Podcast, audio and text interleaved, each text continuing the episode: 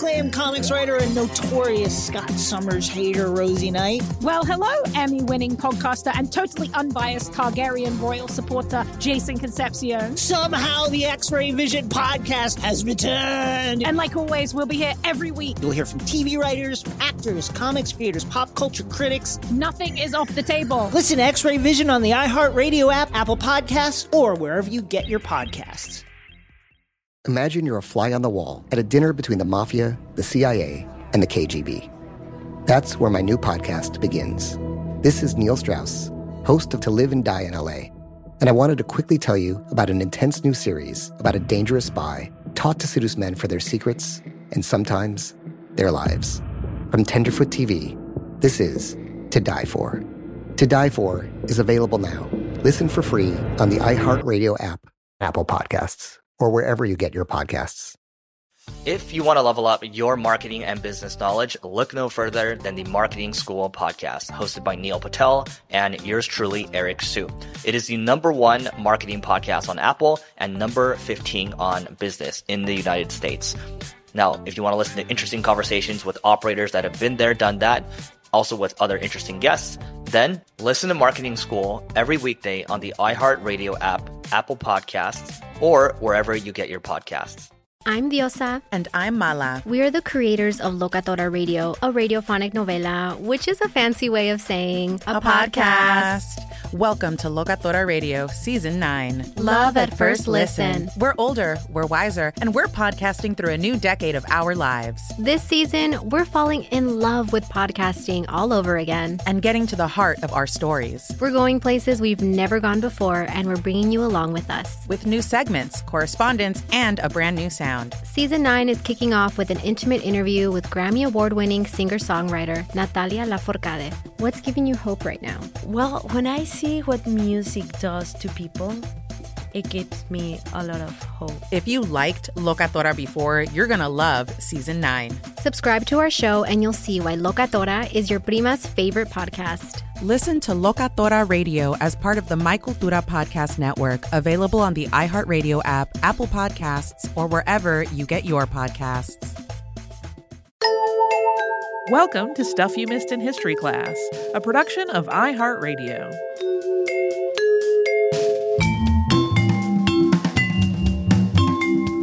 Hello and welcome to the podcast. I'm Holly Fry. And I'm Tracy V. Wilson. So, when I was researching our recent two parter on emergency medicine, I stumbled across a line about the secret surgery that Grover Cleveland had while he was in office. And I thought, well, that goes on the list. Yeah, as soon as you mentioned it to me, I was like, that sounds amazing. and I I started just kind of side reading about it even while I was still working on that episode because I was so intrigued. And the more I learned about it, the more fascinated I became. So that is what we are talking about today. A quick heads up for the very squeamish. We're going to talk a little bit about surgery here, and there will be some details just for like to contextualize what an achievement this whole thing was, but we will not get super duper graphic. Like, I would only say worry about it if you are very, very squeamish. So, today we're going to talk about events that happened during Grover Cleveland's second term as president.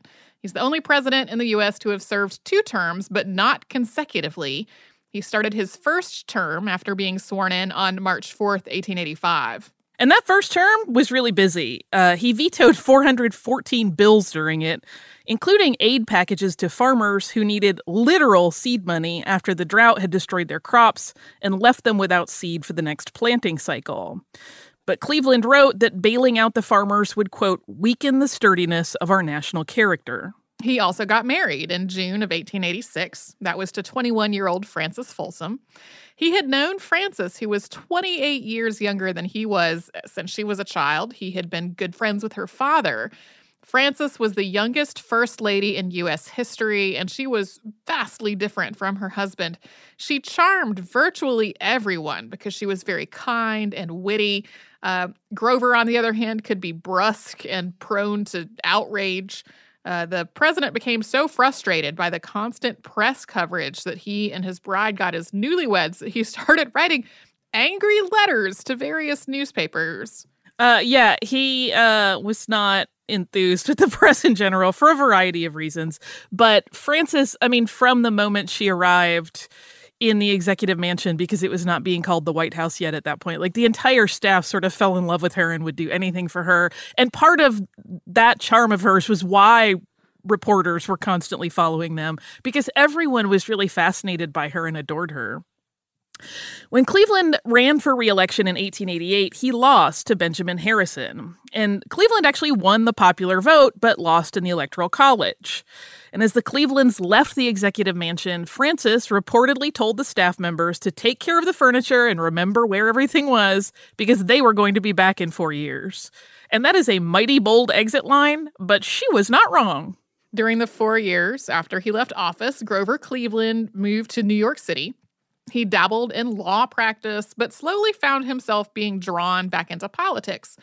The 1890 midterm elections had seen a lot of Democratic victories, and that made him think it would be worth running again. And he believed that the quote, dangerous and reckless experiment of shifting so much financial backing into silver had opened up the door for a pro gold candidate like himself.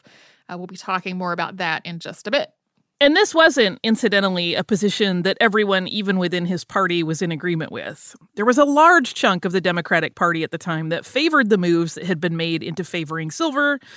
And there were plenty of predictions that, in being so assertive of his stance on the matter, was probably going to cost Grover Cleveland the nomination. But it did not. The campaign itself was actually quiet. Harrison's wife was ill with tuberculosis, and he did not want to be on the campaign trail. Cleveland thought it would be odd to campaign when everyone knew that the president couldn't because of a family illness, and that ultimately ended with with Caroline Harrison's death in October of 1892. So she died not long before the election. Due largely to the issue of the national budget, Cleveland won, and Harrison seemed pretty relieved about that. And this actually created uh, a unique situation because Grover Cleveland uh, then had to discuss the presidential transition as he entered office with President Benjamin Harrison in an exact role reversal of what had happened when Cleveland left office after his first term four years prior. And it was Harrison who had had to come to him to work out the details regarding the handover of power. So, to contextualize the situation that Grover Cleveland was facing during the second term, the nation was in the middle of a financial crisis. There had been several banking panics in the decades leading up to the 1890s, but the panic of 1893 was much larger in scope. It caused deeper fears of instability in the US than the previous two had done. Those earlier panics had taken place in 1884 and 1890. Starting several years before 1893, there had been a severe dip in the gold reserves held by the U.S. Treasury. In 1890, the U.S. Treasury had $190 million in gold. In 1893, that number had dwindled to 100 million. And the cause of that dip is related to some of the story that we told in our previous episode about silver magnate James G. Fair. As Fair and his fellow Silver Kings were amassing huge fortunes in silver, and as gold was getting harder to find, there was this shift in thinking that silver might be a more worthwhile monetary standard than gold. Also in 1890, the Sherman Silver Purchase Act was passed. This law called for the U.S. Treasury to start making more significant investments in silver acquisition. That led to fears that the United States would abandon the gold standard, the system by which Treasury notes were directly linked to gold value and could be exchanged for that amount of gold.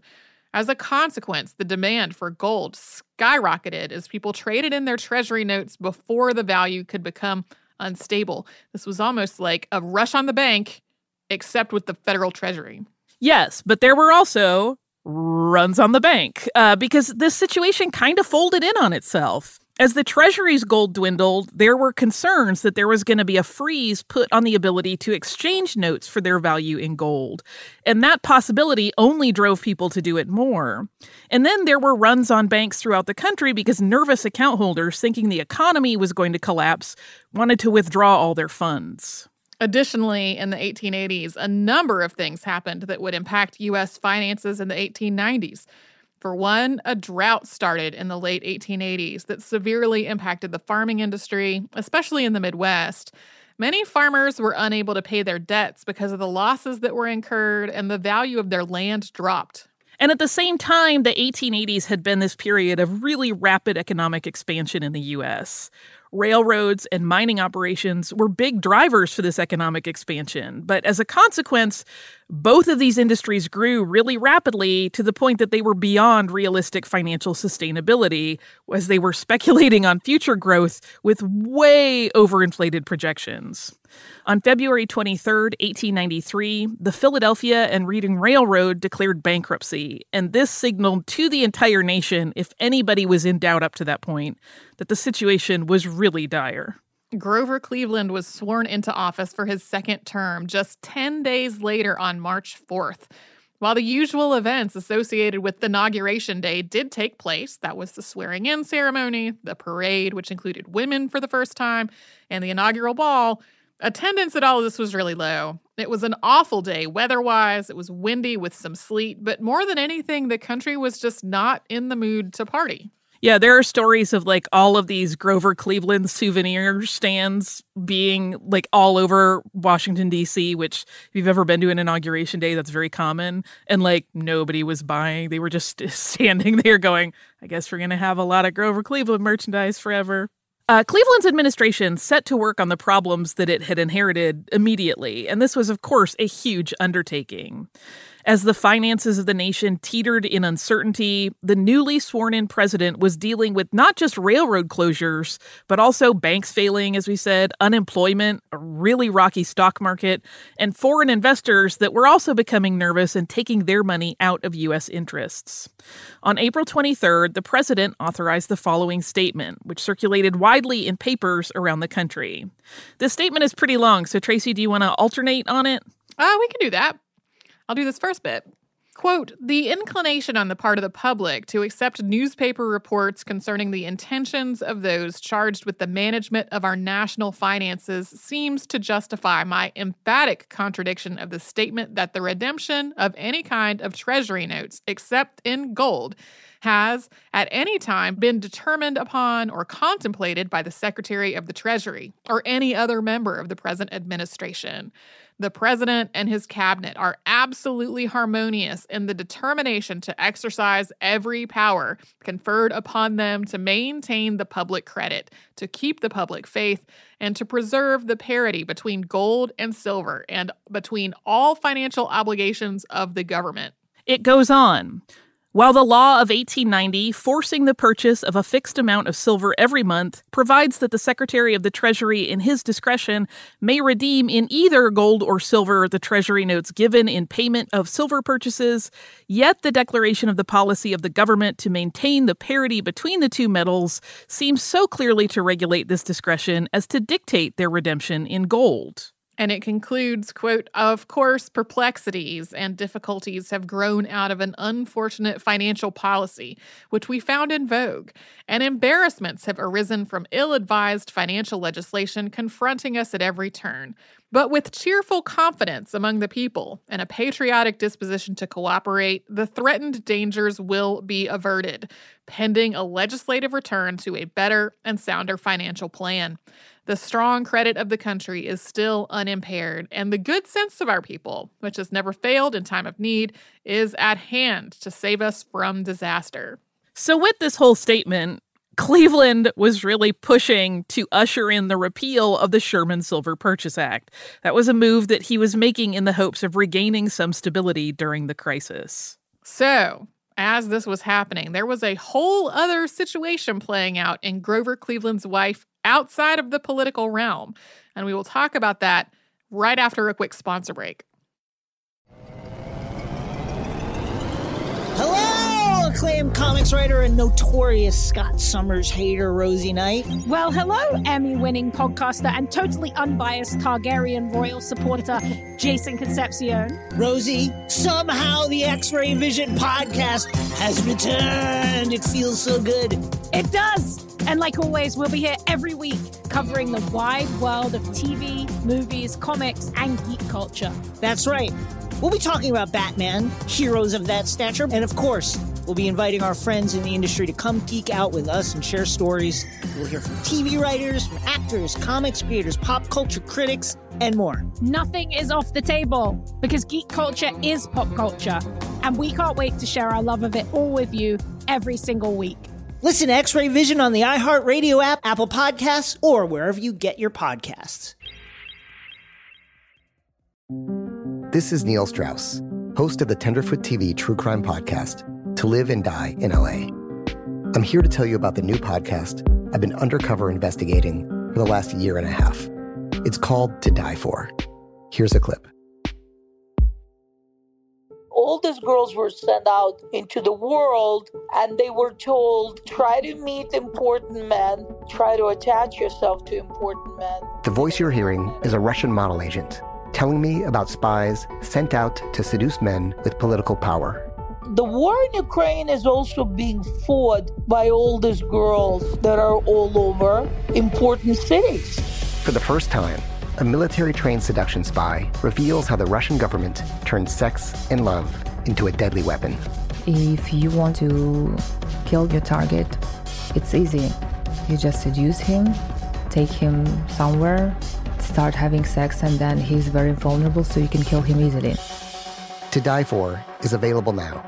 Listen for free on the iHeartRadio app, Apple Podcasts, or wherever you get your podcasts.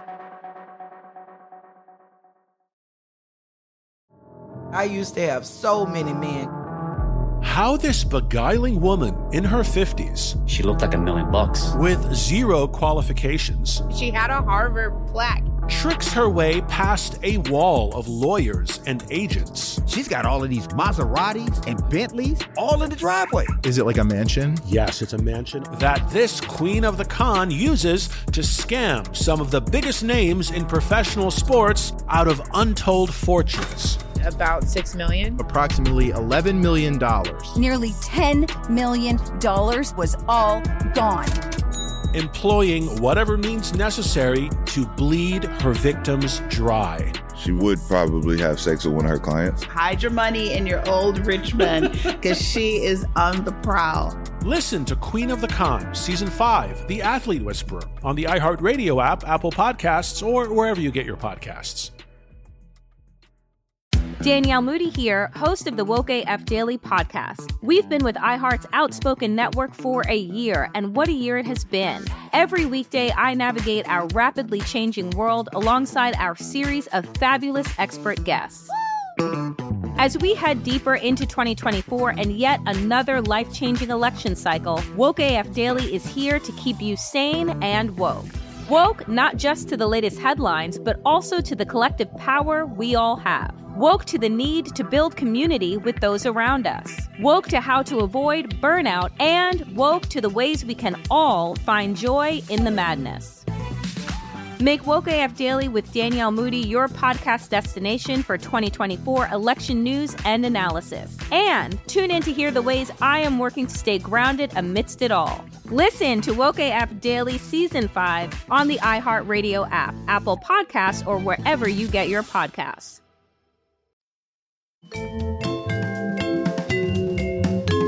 So, as we said before the break, as all of this was playing out with the panic, and as Cleveland was working to steer the nation through that financial panic, he had a more personal crisis brewing. He was soon to be a father, although that was not publicly known at the time uh, and was not considered a crisis. But his wife, Frances, was two months pregnant when President Cleveland took his second oath of office. But the thing that would become more pressing was something that the president discovered 11 days after that April 23rd statement about repealing the Sherman Silver Purchase Act. On May 5th, 1893, he noticed a rough spot on the roof of his mouth. But really deep in the midst of running a country that was in a precarious state, he did not do anything about this initially. But over the next six weeks, that rough spot turned into a lump that got bigger. Reportedly, the president was often up at night because of it, although whether that was from pain or from simply worrying about the situation is a little bit of an issue of speculation. He actually had his wife Frances look at it, and she was, as she put it, alarmed when I saw it. And so she made the decision that they had to get a doctor to look at it immediately. The doctor was their regular physician, Dr. Joseph Decatur Bryant. Dr. Bryant was their family physician, but he also specialized in oral tumors, so it makes sense that Frances would reach outside the government's presidential resources and get him involved. Frances wrote to Dr. Bryant on June 18th to tell him that there was some sort of problem on the roof of her husband's mouth and that she would like to speak with the doctor the next day. Frances had errands on the 19th that took her to Jersey City, and she asked for a meeting there. In their brief visit, she told Dr. Bryant the details of this gross appearance and also that she was quite worried about it. The meeting ended with Bryant planning a trip to Washington, D.C. to examine the president. Yeah, there are actually some theories that probably um, when Grover Cleveland took office that he would have asked Bryant because he was a, a, trusted family friend and had been their family doctor to become the presidential doctor, but Bryant didn't want to leave his practice in New York. Uh, but there was, even while uh, Frances was meeting with Dr. Bryant, another doctor on the case. The president's dentist had seen the lesion, and so he contacted the president's doctor about it. That physician was Dr. Robert M. O'Reilly, and so he had examined the president's mouth, and he found that growth quite worrying as well. He wanted to have tissue from the growth tested, but without anyone knowing that the sample had come from the president's person. So he took a scraping and he sent it as an anonymous anonymous sample to an army lab. While the president's name was not on the sample, it did have a note that it was an incredibly important specimen, and that led pathologist Dr. William Welch to suspect that it was a sample of Grover Cleveland's tissue. That probably made it a lot more unpleasant for him to come to the conclusion at the end of this examination that the sample was from a malignant tumor. And as that lab examination was happening, of the tissue, Dr. Bryant had arrived in Washington and had seen President Cleveland himself. He described the tumor to his patient as, quote, a bad looking tenant, and he told him that he should have it removed and very soon. So, of course, this was terrible news. And not just because the president had a frightening cancerous growth that could jeopardize his health or maybe his life, also because cancer was really a PR nightmare at this point. People wouldn't even say the word cancer if they could avoid it in any way. They would use other euphemisms just to keep the name out of their mouths. This was, of course, almost 130 years ago. The medical establishment's understanding of cancer was a lot less robust than it is today, and there were not nearly as many treatment options. Saying someone had cancer at the time was almost like saying they were already dead. Society was just downright phobic about it, and there was serious stigma around it. So, for a president, and one only just a few months into his term, to have cancer was the kind of news that could cause a panic in the midst of an already existing financial panic. Political adversaries and even those with whom the president had tentative allyship could use that kind of information against him. And his effort to repeal the Sherman Silver Purchase Act could be completely ruined if people thought that he was in a weakened physical state. Dr. Bryant thought the best course of treatment for President Cleveland was surgery. He and Dr. O'Reilly discussed the matter and then met with the president and the president's secretary of war and close friend, that was Dan Lamont. This quartet of men agreed right off the bat that the whole matter had to be kept entirely under wraps. They were planning to do this surgery, though, so keeping it secret was a really complicated proposal. They had to perform the procedure somewhere very, very private. That automatically meant not a hospital. And it had to be done entirely with incisions inside the president's mouth so that no external scars would give the truth away. This also meant, and Grover Cleveland was apparently adamant about this, that they could not shave his mustache. Uh, and while Cleveland's summer home in Massachusetts was introduced as a possible location for the surgery, it was pretty quickly dismissed because the press was often lurking nearby, especially if they knew the president was there. Eventually, the president introduced a very novel possibility. He could have the surgery on board the Oneida, a yacht owned by his friend Elias Benedict, and that the two had often taken out for fishing trips. The use of a boat was, of course, super risky, but because Cleveland had been on that boat many times, it would arouse zero suspicions for him to take a trip aboard it. And while the doctors pressed for an immediate surgery, the president needed time to put some things in order before he could do it. This meeting took place on June 23rd, and the president agreed that he would be ready on July 1st. In the meantime, Dr. O'Reilly monitored his health, and Dr. Bryant put together a trustworthy surgical team Dan Lamont made sure all the president's arrangements in Washington were taken care of. And Grover Cleveland, we should mention, was not a person who was in otherwise great health when this whole plan was forming. He had a taste for really rich food, which had caused him to develop gout, and he drank quite a bit, and he smoked. Uh, that initial rough spot that he felt was in the place where the end of his cigar usually sat in his mouth. He also likely had high blood pressure, so anesthesia alone was a risk, let alone going through a surgery. And at this point, remember, like we are in the ether phase. Uh, we'll talk about that in a little bit. And there was this very real possibility that a more serious situation might reveal itself once that surgery was underway, if the growth was more expansive than had been apparent upon examination. So this whole thing was a significant risk. And the worst case scenario was that the president would die. Bryant immediately reached out to a colleague named Dr. William Williams Keen, telling him that he wished to speak to him about a very important but private matter. In a scene that would be right at home in a spy thriller, Keen and Bryant met a few days later on the deck of an empty ferry. Bryant was totally straightforward and told Keen about the president's need for surgery, that the surgery had to happen in secret on a yacht, and that he wanted Keen to be on the surgical team. Keen was exactly the man you would want for this job, a very well respected surgeon with an impeccable reputation who had been leading the medical field in the very new concept of brain surgery. Keen didn't vote for Grover Cleveland, but he had a great respect for the office, and after a moment of thought on the matter, he agreed to participate. There was, as we said, just a huge risk for the president, but for a surgeon like Keen at the top of his profession, there was also a great deal of risk if something went wrong, his reputation, which had been built over years of work and study, would probably just crumble around him. Bryant recruited additional surgeons to be part of the secret presidential surgery team. Dr. Edward Janeway, who was a professor of surgery at Bellevue Hospital Medical College, dentist Dr. Ferdinand Hasbrouck, who had an advanced knowledge of anesthesia as it existed at the time, and then Bryant's assistant, Dr. John Erdman. The plan was that Bryant would be the lead surgeon, with Keen and Erdman assisting. Dr. Hasbrouck would handle any tooth extractions that would need to be performed and would also manage anesthesia along with Dr. O'Reilly. And Dr. Janeway would be in charge of monitoring the patient throughout. Bryant also made all preparations for the yacht to be ready for this mission. The yacht had a saloon, and it was decided that it would be transformed into an operating room. The furniture was removed and the space was disinfected. A chair was brought in for the president to sit in throughout the procedure.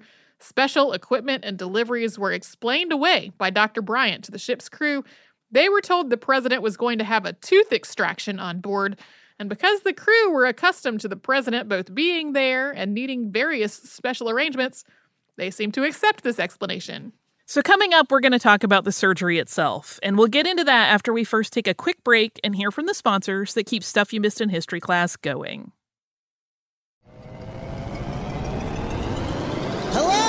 Acclaimed comics writer and notorious Scott Summers hater, Rosie Knight. Well, hello, Emmy winning podcaster and totally unbiased Targaryen royal supporter, Jason Concepcion. Rosie, somehow the X Ray Vision podcast has returned. It feels so good.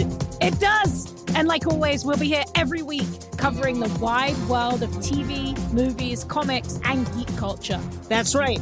We'll be talking about Batman, heroes of that stature, and of course, we'll be inviting our friends in the industry to come geek out with us and share stories. We'll hear from TV writers, from actors, comics creators, pop culture critics, and more. Nothing is off the table because geek culture is pop culture, and we can't wait to share our love of it all with you every single week. Listen to X Ray Vision on the iHeartRadio app, Apple Podcasts, or wherever you get your podcasts. This is Neil Strauss, host of the Tenderfoot TV True Crime Podcast, To Live and Die in LA. I'm here to tell you about the new podcast I've been undercover investigating for the last year and a half. It's called To Die For. Here's a clip. all these girls were sent out into the world and they were told try to meet important men try to attach yourself to important men The voice you're hearing is a Russian model agent telling me about spies sent out to seduce men with political power. The war in ukraine is also being fought by all these girls that are all over important cities For the first time, a military trained seduction spy reveals how the Russian government turns sex and love into a deadly weapon. If you want to kill your target, it's easy. You just seduce him, take him somewhere, start having sex, and then he's very vulnerable, so you can kill him easily. To Die For is available now. Listen for free on the iHeartRadio app, Apple Podcasts, or wherever you get your podcasts.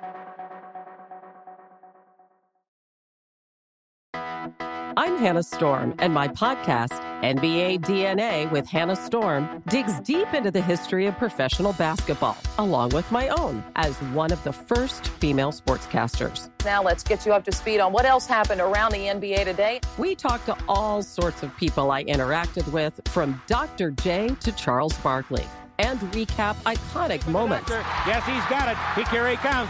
Way rock the baby to sleep and slam dunk. As well as some of the wild stories behind the scenes. We were like, what? What are we in for? The scoreboard crashes before we even tip a game off. Today, the NBA is a global sports and entertainment giant. Players are multimillionaires and cultural icons. Iguodala to Curry, back to Iguodala, up for the layup. Oh, blocked by James.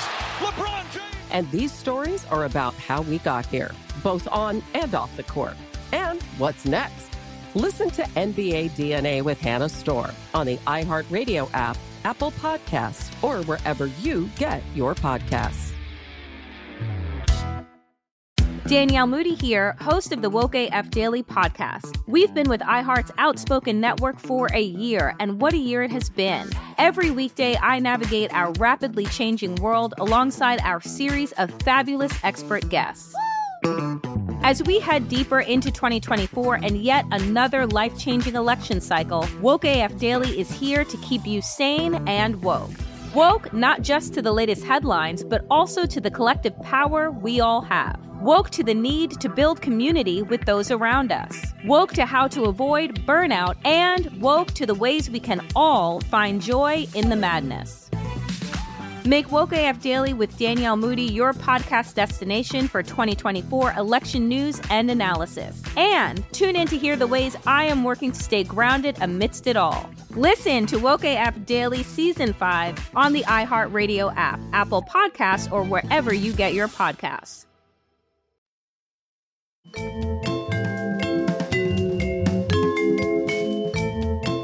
In the days leading up to the surgery, President Cleveland began to wonder more and more about the after effects of this whole plan. It had already been explained to him that he was going to lose part of his jaw in the process, and he had Dan Lamont reach out to Dr. Bryant to ask if his speaking voice was going to be impacted by the surgery. The president also wanted to know how soon he could resume his duties and begin meeting with politicians, because this whole silver issue was still in the mix. And what he was really asking was how soon he could do his job without anybody realizing that the president had had surgery. So Bryant explained that initially the president's speech would be different, but that he was working with a prosthodontist who would make an artificial jaw that could fix the problem. And as for meetings, it was going to take a month for the president to recover. He tried to be clear that this was an estimate, presuming everything went well. He did withhold some information, though, so that he didn't add stress to the situation. Specifically, he did not bring up the possibility that they might need to remove a section of skull above the jaw if it turned out the cancer had spread farther than they realized. Yeah, his logic in that was like, if we have to do that, there's no covering this up anyway. So I may as well not even tell him because I can't give him any kind of assurance that we can keep a secret at that point. In the meantime, President Cleveland worked really furiously to handle as much of his work ahead of the trip on the Oneida as he could. This is something he was known for having was a very cluttered desk and he was really trying to get it completely cleared off. And then late in the afternoon on June 30th, he and Lamont traveled by train in a private car to Jersey City, and from there they took a ferry to Manhattan, and then they made the final leg to Pier A in a carriage. And then there, they boarded a small boat which took them to the Oneida, which was waiting in the East River. When a reporter approached him during the ferry ride, the president said that he was just going to his summer house for a rest. The doctors were already on board. They had all arrived that afternoon, all leaving Manhattan from different piers so that they did not draw attention. All the men spent a cordial evening together before retiring to bed. The next morning started with a physical exam of the president, which Dr. Janeway conducted. He was happy with the president's vitals, so Janeway gave him a mouth disinfectant to prep him for the surgery. There had been a brief hope that the doctors would be able to use nitrous oxide for the surgery rather than resorting to ether, due to the more dangerous nature of ether and possible poor reactions to it. But they realized that the tumor was bad enough that that was simply not going to work. So the decision was made that they would start with nitrous and then they would transition to ether if they needed to. After the pre surgery checks and a little bit of breakfast, the Oneida started its journey. And once the yacht passed into the Long Island Sound, they all made their way to the saloon turned surgical suite. Just after noon, the doctors, along with the ship's steward, Charles Peterson, who was assisting in a non medical capacity, started an unprecedented operation on the president. The patient did not respond well to the nitrous oxide. It took a double dose to get him unconscious, which meant that ether was going to have to be used eventually. The procedure began with two teeth being removed. Those were the bicuspids on his upper left jaw. Once those teeth had been pulled by the dentist, the removal of the tumor began, although it appeared for a brief moment that the president was actually waking up. So that meant that they all had to stop what they were doing while additional gas was administered and then resume once the patient was fully under again. Once the cutting of the soft palate was complete, the president was given ether before the damaged bone and surrounding tissue were removed. The cancer had spread more than had been expected, but it did not affect one of the areas they had been most concerned about, which was the eye socket. Ultimately, a section of the upper jaw, several more teeth, and a section of hard palate were also removed. It was over roughly 90 minutes after it started. President Cleveland started waking up just before 3 p.m., obviously and unsurprisingly in pain. He was given morphine and then taken, with great effort because he was a large man, to his cabin. And the rest of the day, one of the doctors was always with him, checking his vitals and standing by should he awaken. His mouth was packed with gauze, so even when he did try to speak a little bit, it was pretty rough going trying to understand him. But by evening, he was deemed to be in stable condition, which was a huge relief to everyone. And then the next day, he was even better. He was actually able to walk around the ship a bit. So, uh, you recall earlier they had told a reporter he was on the way to his summer home. And when the Oneida had not docked in Buzzards Bay, Massachusetts, which was where that summer home was by Independence Day, press started to wonder where he really was. But he had said he was getting some rest and they had not seen anything of him. So while there were rumors among the reporters that something might be up, they just really didn't have anything to report. A few papers did run articles that speculated that something might be wrong with the president. Mrs. Cleveland phoned the papers to tell them that her husband was fishing and that all was well. Yeah, she kind of very politely was like, please stop printing things suggesting there's something wrong with my husband. Um, meanwhile, Dr. Hasbrouck, the dentist, had left the yacht on July 2nd for another appointment. Late on July 4th, like late in the evening, the rest of the surgical team was let off at Sag Harbor. Although Bryant just went ashore at Sag Harbor briefly and then returned to the yacht after a, a quick supply run. And then he and Cleveland traveled on to Buzzards Bay, where the First Lady, who at this point was seven months pregnant, was waiting at Gray Gables, which is the name of their summer home. The president, Dr. Bryant, and Dan Lamont finally arrived there on late July 5th. Lamont issued a statement to the press that they had simply been pretty leisurely about their travel and that they had stayed out on the water longer than they had initially planned because the fishing was so good that they didn't want to come in. And to address the health rumors, he said that the president had been dealing with a bout of rheumatism, but nothing more. But rumors had already started spreading in New York that the president had a growth in his mouth. The reporter managed to get Dr. Bryant when he was outside the house, but the doctor just corroborated the whole rheumatism story and ended the interview when questions about a tumor and surgery started. The reporter published the entire conversation. But as time wore on and Bryant and Lamont stuck to their stories, the press eventually bought it and by July 8th started reporting that the president was recovering from some minor tooth malady and nothing more ominous than that. Yeah, they let the two things slip in a little bit since they had already told the ship's crew that. Uh, it's like, oh, he just had to get some teeth pulled. It's no big. On July 10th, the president was recovered enough to go out fishing with Lamont and Bryant on his sailboat, which was named the Ruth, presumably for his toddler daughter. They had a child already while they were pregnant with their second. And during his stay at Gray Gables, prosthodontist Kasson Gibson had set up a little lab at the house, and he was able to cast the president's mouth and make a vulcanized plate that plugged the hole that had been left by the surgery. And this plate also made Cleveland's cheek and face look normal, and all of this helped sell the ruse that he had never been seriously ill. Sometime in mid July, Bryant noticed during an examination of Cleveland's mouth that there was another growth at the edge of the surgical wound. The entire team was brought back except for Dr. Hasbrouck, who had leaked the story in New York. Once again, they used the operating room on the Oneida on July 17th. The procedure seems to have been short and uncomplicated, and to the outside world, it had appeared that the president had just gone on a day trip with his friend Benedict. Yeah, that one was so quick that it was like a normal overnight trip. He was back the next morning. But as the president's life was returning to something that looked like normal and he was starting to take meetings again, a New York reporter named E.J. Edwards was on the case. It turned out that when Dr. Hasbrouck had taken the job, he had done so with the understanding that he was going to be able to leave the Oneida right after the surgery and make another appointment where he had promised to handle anesthesia. But because he was dropped off on July 2nd, instead of July 1st, which is what he had initially asked for. He was so late to the procedure that it was canceled. And to explain his absence, he spilled the beans on the president's secret surgery. And in turn, the man that he told shared that information and it made its way to the reporter Edwards.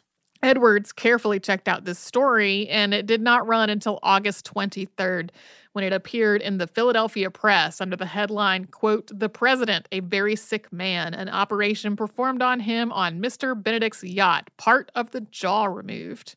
Yeah, he had a lot of the details 100% right. There were a few things that weren't quite accurate, and the dentist had only named himself and Dr. Bryant, so the other doctors' names were at least left out of it. But in going to press with this story, Edwards was gambling, and ultimately he lost. Although his story was picked up by The Wire and newspapers everywhere, the president, of course, flatly denied it.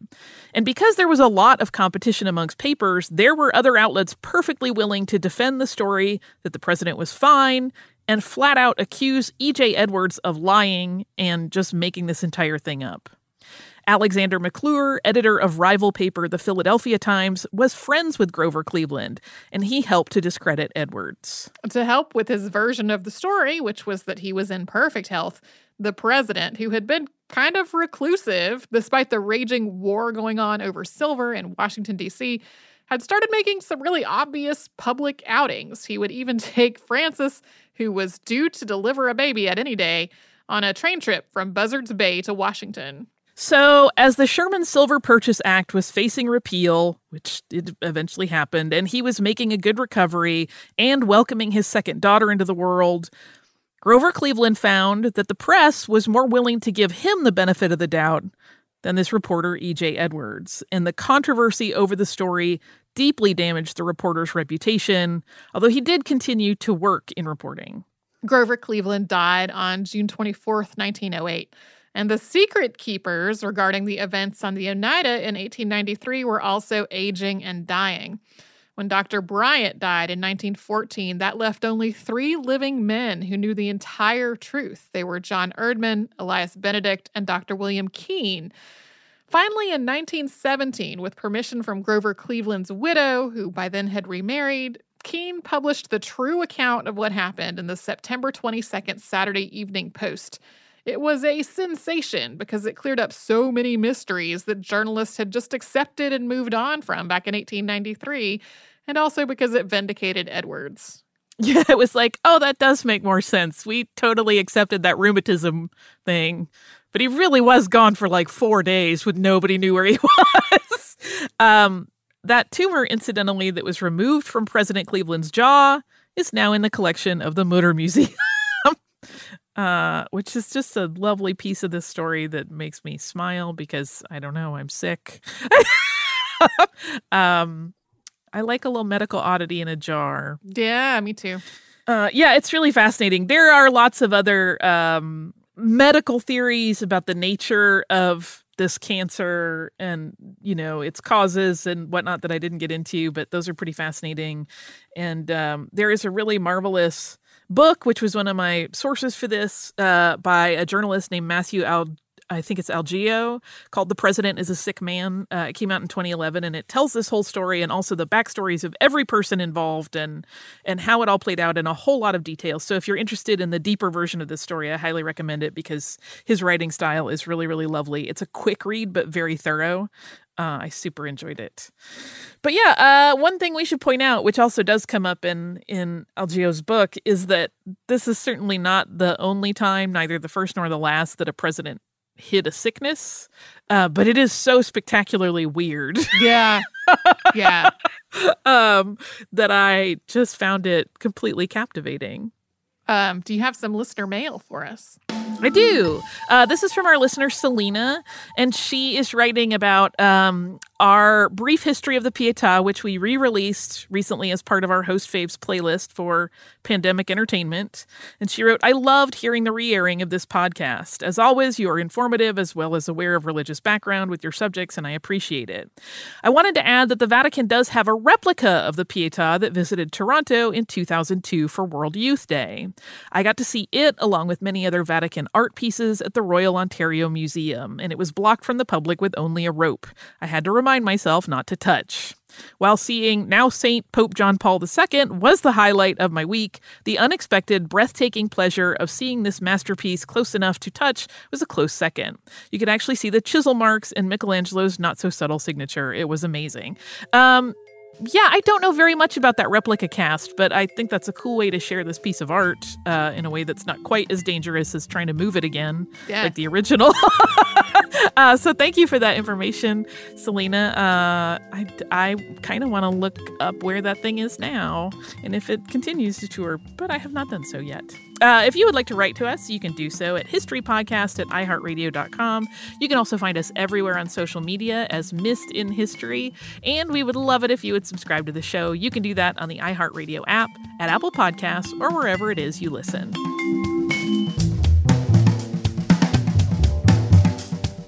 Stuff You Missed in History Class is a production of iHeartRadio. For more podcasts from iHeartRadio, visit the iHeartRadio app, Apple Podcasts, or wherever you listen to your favorite shows.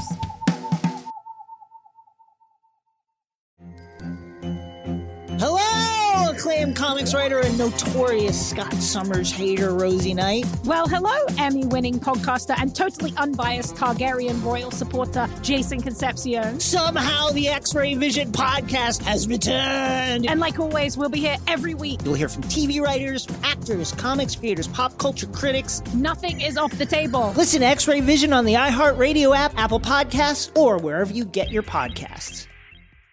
Imagine you're a fly on the wall at a dinner between the mafia, the CIA, and the KGB. That's where my new podcast begins.